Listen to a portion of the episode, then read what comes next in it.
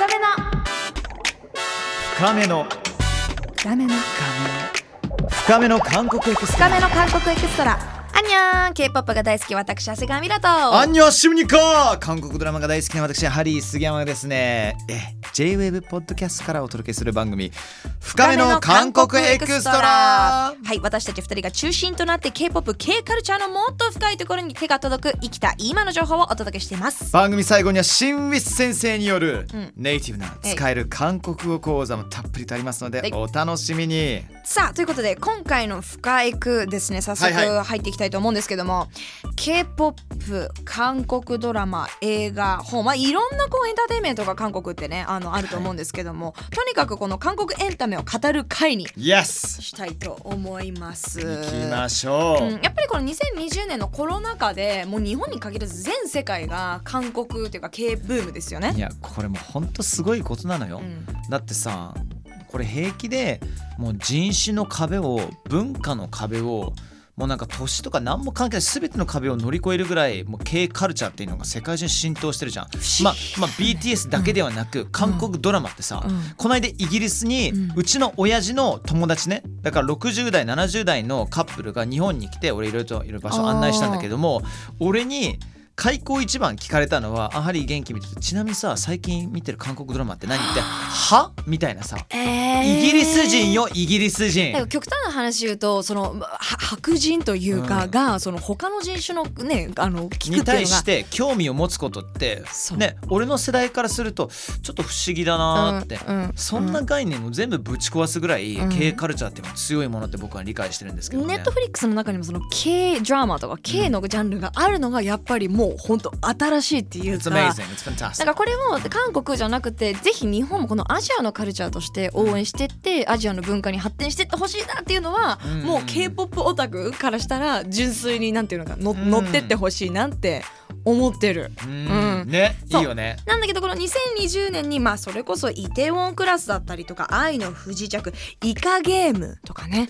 本当に。イカゲームなんてさもうもうありえないぐらいさアメリカのハロウィン全員イカゲームのさそうそう それもそうだけどもあのハロウィンでみんなあの緑のさ ジャージね。あのジャージ。何番って書いてあるやつね。そう手っ取り早いやつね。一番手っ取り早いやつ。安いのよあれだったらね。ねえ。でもいろいろ真似しやすいものだったりアイコニックなものがたくさんやっぱりねあのあると思うんですけども本当になんていうのかなかなか見切れないっていうのもあると思うんです、はい。どこから始めたらいいかわからないとか。この話題の新作を追うのもいいけどもたまには過去の名作だったりとか超大作のこう限り隠れたいい作品ね見ていただきたいなと思って。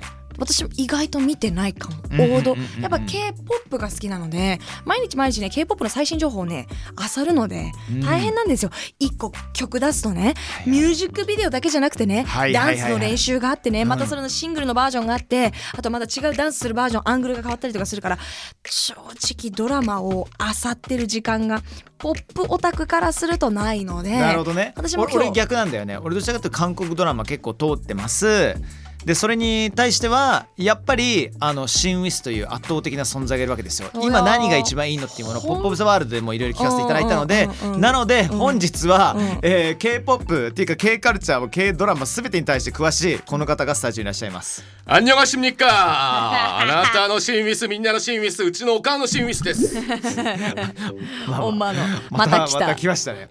そうそうそうそう。やっぱ三ありがとうございます人でね盛り上がってもいいかなと思いまして。うん、本当本当そううんうん、こうウィスさんにもねいろいろやっぱり韓国で流行ってるものとかっていうのを結構知りたいのうんうんうんで聞いていただければと思うんだけどわかりました。うんちょっと僕ね、うんもうあの先陣を切るというか僕から行かせていただいていいですかあぜひぜひぜひ僕本当ウィスさんともうあの NHK のハングル講座 でお世話になる一番最初の段階から俺韓国の何が好きかっていうとやっぱり韓国の映画なんですよ。で特に僕はパク・チャヌクっていう監督の作品がめちゃめちゃ好きでこれ2003年の作品なんですけどこれミラねこれお願いだから。いやわかるよ。なんか映画さ2時間以上見るのってさ結構タフかもしれないけれども。今の Z 世代はね映画見れないのよいやちょっと待ってそそれもちょっと監督やスタッフさんたちの思いをね 1カット1カットする。このね喜怒哀楽の波というものをね対するリスペクトを込めてね絶対これはね衝撃もう初めて見た時俺もねあの本当もう歯が目が体の中すべてのね内臓がぶっ飛ぶぐらい衝撃を受けてしまったんですけども、はい。そもそも2003年なの。だからこの間俺が18歳の時であって私何歳だっけな？えっと2003年6歳、うん6歳。あー。6歳の時はちょっと見ちゃいけない作品かもしれないなそう。何が衝撃かというと、はい。あの復讐劇でございます、ん。でこれね3部作なんだでウィスさんもねこれ3部作あのウィスさんみ見てるのかな？パク・チャヌクのこの3部作っていうのは。復讐3部作。で復讐じゃないよ。復讐じゃなくて復讐。復讐。3部作、まあ、オールドボーイなんだけれどもシンプルにちょっとストーリーラインをちょっとお話しさせていただきますよ。はい、オーデスという男がいます。うんうん、で彼は15年間何の理由か分からず監禁されてしまいました。はい、である日その監禁から、まあ、脱出できるようになります。うん、そして気がついてみたら自分の奥さん亡くなっていました。自分の奥さん実は殺されていました。え。そして殺したと世間的に言われているのがオーデスだったって犯人が旦那っていうことで世の中は15年もうね過ぎてるっていう。でそこから繰り広げられる壮絶なバイオレンスと壮絶な哀愁悲劇。これがもうねもう見てて震えた。マジで。でクエンティン・タランティーノがこれはもう圧倒的な素晴らしい作品と絶賛しカンヌ撮ってるはずなんだよね。確嘘かね。そうあそうだ。2004年の第57回カンヌ映画祭で圧倒的な大絶賛を受けてグランプリを受賞。え K カルチャーが浸透する何年も前でもうまさに韓国ってこういうことだねっていうこの情熱っていうものをあの何なのっていううんうん、俺社会的衝撃を受けましたね。うん内容的にはまあネタバレになってしまうから伝えられないところもあると思うんですけど、はい。オーデスが生ダコを食べてるシーン。あ。生ダコをそのまま口に入れて食べてるシーンはこのシーンとしてうん。結構有なんか有名だし、まあ、世界的に有名になってあとで「キングコング」っていう映画でもオマージュされてキングコング、まあ、キングコングがへ太陽以下うん。を食べるシーンがオールドボーイのオーデスが生ダコを食べてるシーンをオマージュしたらしい。いいわゆる今の現代でいう完全にミーム化するようなシーンがあるのよ。でもそれは役者のチェミンシクっていうねとても素晴らしい役者がガチで生ダコを食うっていうそうシーンがあったりするんだけどあとすごい有名なあのバイオレンスなシーンバイオレンスっていうかアクションシーンだよね。うん。横横でねもう本当なんていうのかなじゃあマリオやってるような感覚でゲームのロールスクロール的な感じでロールスクロール的なこう感じで右にこうはいはいはいわかりやすいわかりやすい、うん。進んでいく感じでね。そう。でハンマーちっちゃいハンマー一本で。ハンマー一本で何百人もぶっ倒すようなシーンがあるのよ。これはしびれる。だから今の2023年のシネマトグラフィーっていうのは当たり前かもしれないけど当時からすると衝撃。あと全てのシーンで後ろで美しくかかるクラシックの音楽これ何なんでしょう韓国の映画とかドラマって音？音の感覚？音楽監督さんとかのこだわりが本当にディティールすごいですよね。結構あの音楽的なプライドっていうかやっぱ芸術作品として総合芸術を作ってるから音楽音響監督さんのギャラもすごくて、へアーティストとして映画の音楽監督やりますっていうのは相当ステータス高いんだ。へえこれまた日本と違うところというかなぜこう韓国の映画がここまで進んでるのかっていうのはぐ細かいところにねあったりする理由が分サントラも違うんじゃないですか。もうサントラの参加されてるアーティストがもう高価で、あれでヒットしたりもなんか結構するしうんね、だからね韓国ドラマのいわゆる OST ともつながってくるんですけどもなので見たことがない方ちょっとバイオレンスがね多めではあるし、はい。もうあのあの絶対お願いだから映画の,、あのオチを知ってみないでね。えーもうねでもこれ私ねこれもう衝撃だから。ダメ？映画って私。絶対いやいやいやもうマジ俺ミラのこと嫌いになる。本当に。オチから見てうん。家庭を楽しむのが好きなタイプなんですよ。No! だから結 No! いつもネタバレしてから見てから見たこれりとかする。絶対あのーそう素のままもう情報なしで見てほし2い時間だけ耐えられるでしょでちなみに、そのまあ、日本文化が好きである僕としては、このオールドボーイが好きなところは原作は日本の漫画であるっていう。そうなのよ。言うの忘れてたわ、漫画が日本なんだ。へえこれまた美しいですね。じゃあオチから漫画から見ようかな。やめろあー no, no, no, no, no, no. 2時間で終わるからそれこそ生ダコ食っていただきますよ生だこ大好き。食べたくなっちゃう食べたくなっゃちゃううんねうんわかりましたじゃあこれちょっと2時間我慢してはい見てみたい我慢じゃないです我慢じゃないです楽しんでくださいはいオールドボーイという作オール品です、ね、ドボーイ、はいウィスさんは何かありますか僕ちょうどもう昨日も話したんですけど、うん韓国の映画が世界的なレベルに至ったっていうのをみんな感じた作品っていうと1990年に公開された「首里」っていう作品があるはいはいはいはいはい、首里。を見た瞬間あ韓国ちゃんと映画作れるようになったなっていうのがうん。僕80年代の映画は香港映画が好きだったし90年代は日本映画好きだったんですけど99年にこの、うんうん。まあ、日韓ワールドカップっていうか世界的なそういうスポーツイベントがある時、北朝鮮から爆弾テロをやるっていうのをそれをその国民を守り守る。国民からその人から見られてないところで裏では裏で北朝鮮とうん。韓国のエージェントの人が戦ったりすしてるシーンを。でその首里で、えー演じられてるのがオールドボーイと同じチェミンシクチェ・ミンシクさんが北朝鮮の軍人役で、うん。ハン・ソッキュさんっていうまた素晴らしい俳優さんが韓国側のエージェント役でうん。その撮り方とかサイズ感皆さんからはああもうよくある韓国の映画だなって思うかもしれないんですけど初めて公開された時はあレベル上がったっていう今までちょっとまあ、自分の国の映画なんで言えるんですけど、ちょっとしょぼい映画を作ってきた韓国が他の映画をまあバクってるんじゃんっていう感覚からうんちょっと韓国っぽいオリジナルの。ブロックバスブロックバスターって言える映画が出たっていうのがこの首里なんで、韓国映画業界のもうターニングポイントであったのが1999年の首里はい、からの2003年のオールドボーイって考えて感じていただきましょう。はい。い や いやミラさんあなたのターンですよ。私のターンでいやなので私あのなんだろう見た韓国映画で見たことあるのはえっ、と新幹線は結構好きだった。あのホラホラーというかホラー映画ですかね。まあ、ゾゾンビ映映画画新幹線ね、うん、うん新幹線。あのープサンプサンに行く途中の列車の中で、えー、と感染症というかゾンビたちがどんどん入ってって、うんうんうんヒューマンドラマっていうのは面白いなと思ったけど、うん。あれも オチを見てから私は。もうダメだこの人。えでもね多分これ別に許さないよこれは。実は、うん。えだから、えっと、結構え好きな映画としてはオチがすごいダイナミックなものよりかはなんだろうサクセスストーリーなんて言ったらいいのかな、うん、オチが分かってるもの。だから例えばマイケル・ジョーダンがどうやってなったのかってもう成功してるの分かってるからどうやってなってったのかを知る方が楽しい。それでラストダンス見たってこと？ラストダンスあそうね大体本当に結構何でもネタバレとかお友達に聞いてから見る。で家庭をで楽しみ方が純粋に違うんだと思う、だからその結末が。でもでもおそらくおそらくあのオールドボーイに関してはうん。ちょっとオチはしちゃうと楽しめないと思う。楽しめないんだ。うん、新幹線に対してなんですけど新幹線ってなんか韓国ではあのプサン行きっていう違うタイトルなんですよ、うんそれを KTX に乗って KTX からその KTX って韓国の新幹線なんですけど KTX の列車の中でゾンビに噛まれるとゾンビになるみたいな、うんうん。それを新しい幹線っていう意味の新幹線に訳したのもすごいと思いますし、ねいい日本のセンスだよタイトルがね。プサン行きっていう映画があってそのプロローグとしてソウルステーション、うんソウル力っていううんアニメがあるんですよ。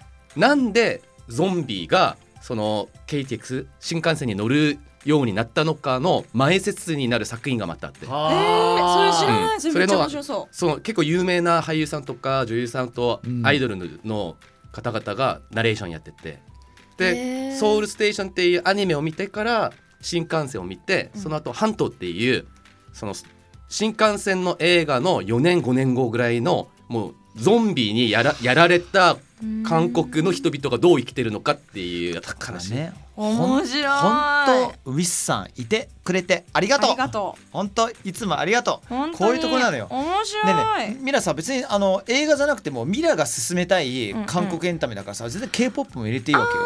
あーなるほど。あでもそれで言ったら私はごめんなさいコロナ中ではあるんだけど、うん。えっとネットフリックスのリアリティショーで、えーん脱出お一人島でしたっけ？っていう今もシーズン2も出てるんだけど、うん。男女、まあ、何人かというか、まあ、結構大人数が、えー何？無人島に連れてかれてリアリティ。リアリティショーです。リアリティショー、はい。がっつりリアリティショーでみんなの素性が明かされないまま1週間過ごしてそしてカップルになったら、えっと脱出できるみたいな。で一気に脱出するんじゃなくてちょっとこの人のこと例えば私とハリーさんが入ってるとします。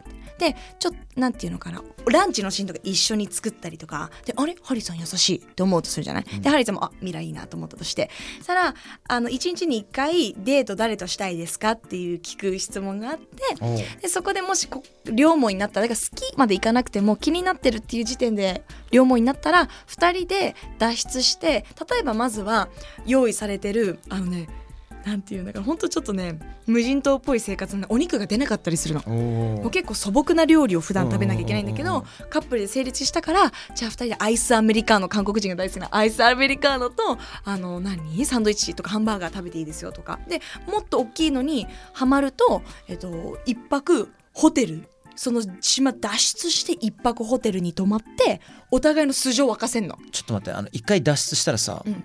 島に戻らない？あ戻る。で、えっと、戻る。1週間の話だから出て戻って出て戻ってみたいなのがあって例えば1回私とハリーさんが出てホテル一緒に泊まってすごい広いホテルだからうん。でそのホテルでは素性を明かしているの。で普段何してるんですか？って言ったら「いや僕はハーバード出て弁護士やってます」みたいな「えー!」って視聴者も面白いわけよ。何の職業やってるか分かんなから。ないるほど。ずーっと視聴者も分かんない状態で進行していくんだ。そう。みあのミラちゃん。何？なんでミラちゃんってなった？の何？仕事なのかプライベートか全然分かんなくなっちゃった今さ。お仕事ですけれども、はい。えミラはそれ結構見てどっぷりハマったの、結構好きだった。もう流行ってた。もうなんでかっていうと韓国ドラマ韓国系カルチャーって流行ったら全部 TikTok に流れてきちゃうからそれこそ情報が出過ぎちゃう。はいはい。からもう流れて知っちゃうぐらいだ。先に見てその TikTok のネタとかお笑いとかを楽しむ。でもさそれは確かに分かるかも、うん。めっちゃ流れてくるもんね。流れてくる。だから俺 TikTok やってないんだよね。このシーンあのシーンとかさ、うん。なんなら鬼滅のあのシーンとかいきなり出てきたりとかしちゃうわけじゃん、うんうん。それもちょっと、まあ、ちょっと無理なんで無理無理無理全然無理なんで、まあ、ドラマも最近全部韓国ドラマはなもちろんなるべくあでも嘘かな。最近切り取り切り抜きで切りあるあるある。う。なんなら、まあ、それこそグローリーのさ、はい。ねあの「四時なー」のあのシーンねぼっちだ四時「こなっちだ四時なー」こっちだって大変よくできましたみたいな。ね。それがいきなり出てきて「えちょちょちょっと待ってえ何えなんでここにいるの?」みたいなさ。あそうそうそうそう、うん。そういうことが起きちゃうから先に見るか。でちなみにその例のリアリティうんうんうん。は結構友達と一緒に話したりとかしたの？一緒にななんか一緒に見てたかも。やっぱ見たりしてたんうん、だなんかえっ、と何だったっけな？一緒にだから旅行中に見て、うん。でこうじゃないああじゃないとかうわ意外でもこれやだねみたいな。なんかそういうのを話すね。あとみんな美男美女で普通のなんていうの？あの商社マンですみたいな人がもうバッキバキなわけよ。いやななんなの？あれって。やっぱその軍隊一回経験してるからみんな体のベースは出来上がってる感じなの、だしちょっと韓国ってあのアメリカのマッチョ文化もあるし、うん。その多分出演者の中にあの除隊した軍人さんもなるほど。うん。マジ半端ないぐらいそしてそして女性もあのこの間来ていただいた奈々さん並みに、はいはいみんなトゥルットゥルで足も長くてもうお胸もキュッとしててもう最高なの。もうビジュアルがおしゃれ。内容も面白いんだけどおしゃれだしあと会話がやっぱドラマとか映画と違ってなんていうのリアルな会話だからあの一個韓国語で習ったのは同い年だっていう時にチングやって言わない？うん。友達チング友達だ、うん。そう。でもチングって友達って意味意味だと思ってたら要はためだねみたいな意味らしいあで使う。ああれがですね韓国で友達っていうのイコール同い年なんですよ。あー面白い。だからへー年が違うと友達になれない。年が違うと親しいお兄さん。親しいお姉さんうん。親しい弟的な感じ。後輩とかうん。ね、ああそういうこだとだったんだ。からそのチングって友達っていう言葉が使えるのは同い年だけで。でなんか韓国から日本のと日本に友達が遊びに来た時なんか2個上の友達とかを紹介して「あ俺の友達あでチンゴや」って言ったら向こうは「え年2個上って言ったじゃん。なんどうやって友達になるの?」っていうような混乱する。韓国ではそっか逆になんだ、うん。だチンゴって言葉は同い同い年っていうのが含まれてる。そうそういうそういうちっちゃいなんかコミュニケーションがあんまりネット映像とかではないかったから、うん。リアリティショーでそういうコミュニケーション見るのは好き。リアルに韓国でチングって言える存在は俺とビさん。ハリー君と、うん、あ同うんそうだ。級生か。うちら2日違いだから。そそ言ってましたね前。じゃあ本当にもうチングだそう。本当リアルチングなんで。のはず。えーでもこれチングが同い年っていう風には教えてもらってな出てこないですよね、それが面白いなと思ったの。友達って直訳されちゃうから、でチングっていう言葉がその日本の友達とちょっと違うのがうん。親しい、うん。古い。で、うんうん。長い時間親しくああの付き合った友達っていう感じそういう感じなんで、なんかやっぱその日本の親友とか友達っていう感じともなんか違う感じ使ってる。へえ今日もちょっと学べたことがねこんなところにもありましたね。はい。ということで過去の作品もサブスクで見れる時代でございます。ぜひ新作ではない過去の名作にトライしてみてはいかがでしょうか。リアリティショーもね面白いのでぜひぜひチェックしてみてください。そしてぜひリスナーの皆さんのおすすめの韓国エンタメ韓エンタメ教えてください。ハッシュタグ深いく深は漢字でエクカタカナをつけてお願いいたします。お願いします。さあしん先生ねしん先生。すし先生？ウィス先生もねあのたまにこうやってねあのスタジオに出てきたりとかするんですけれどもあとこちらの方も、えーお聞き逃しなく韓国語講座この後ありますので、えー深めの韓国エクストラ最後まで楽しんでください。イエスみんなで勉強しましょう。深め新ウィス の진짜한국어 진짜 여러분 안녕하세요. 皆さんの韓国語の선생님新ウィスです。毎週最後はウィスの実際に韓国で使える韓国語講座です。本編では今日韓国のエンタメに関する話題を取り上げましたが何かエンタメを見た時に「いいね」とリアクションできるととっても便利ですよね。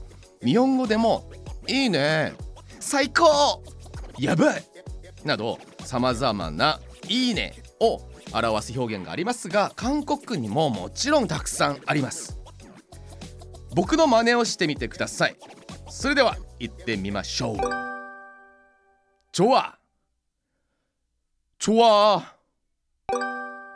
대박 대박 최고 최고 끝내준다 끝내준다 짱이야 짱이야 헐 헐 쩔어 쩔어 죽여준다 죽여준다 나도 나도 나도 多分10個以上のいいねがあると思いますでその中に「 괜찮다」「괜찮네」もう皆さん聞いたことあると思うんですけどこれは日本語の「いいね」よりはまあ大丈夫悪くはないに近い表現だと思いますので本当に皆さん何か驚いた時感動した時は「괜찮아」よりは「좋아」「대박」「최고」「끝내준다」「헐」「쩔어」などを使ってくださいそれでは新ウィス쩔어 今週のちンちャーハング語のレッスン。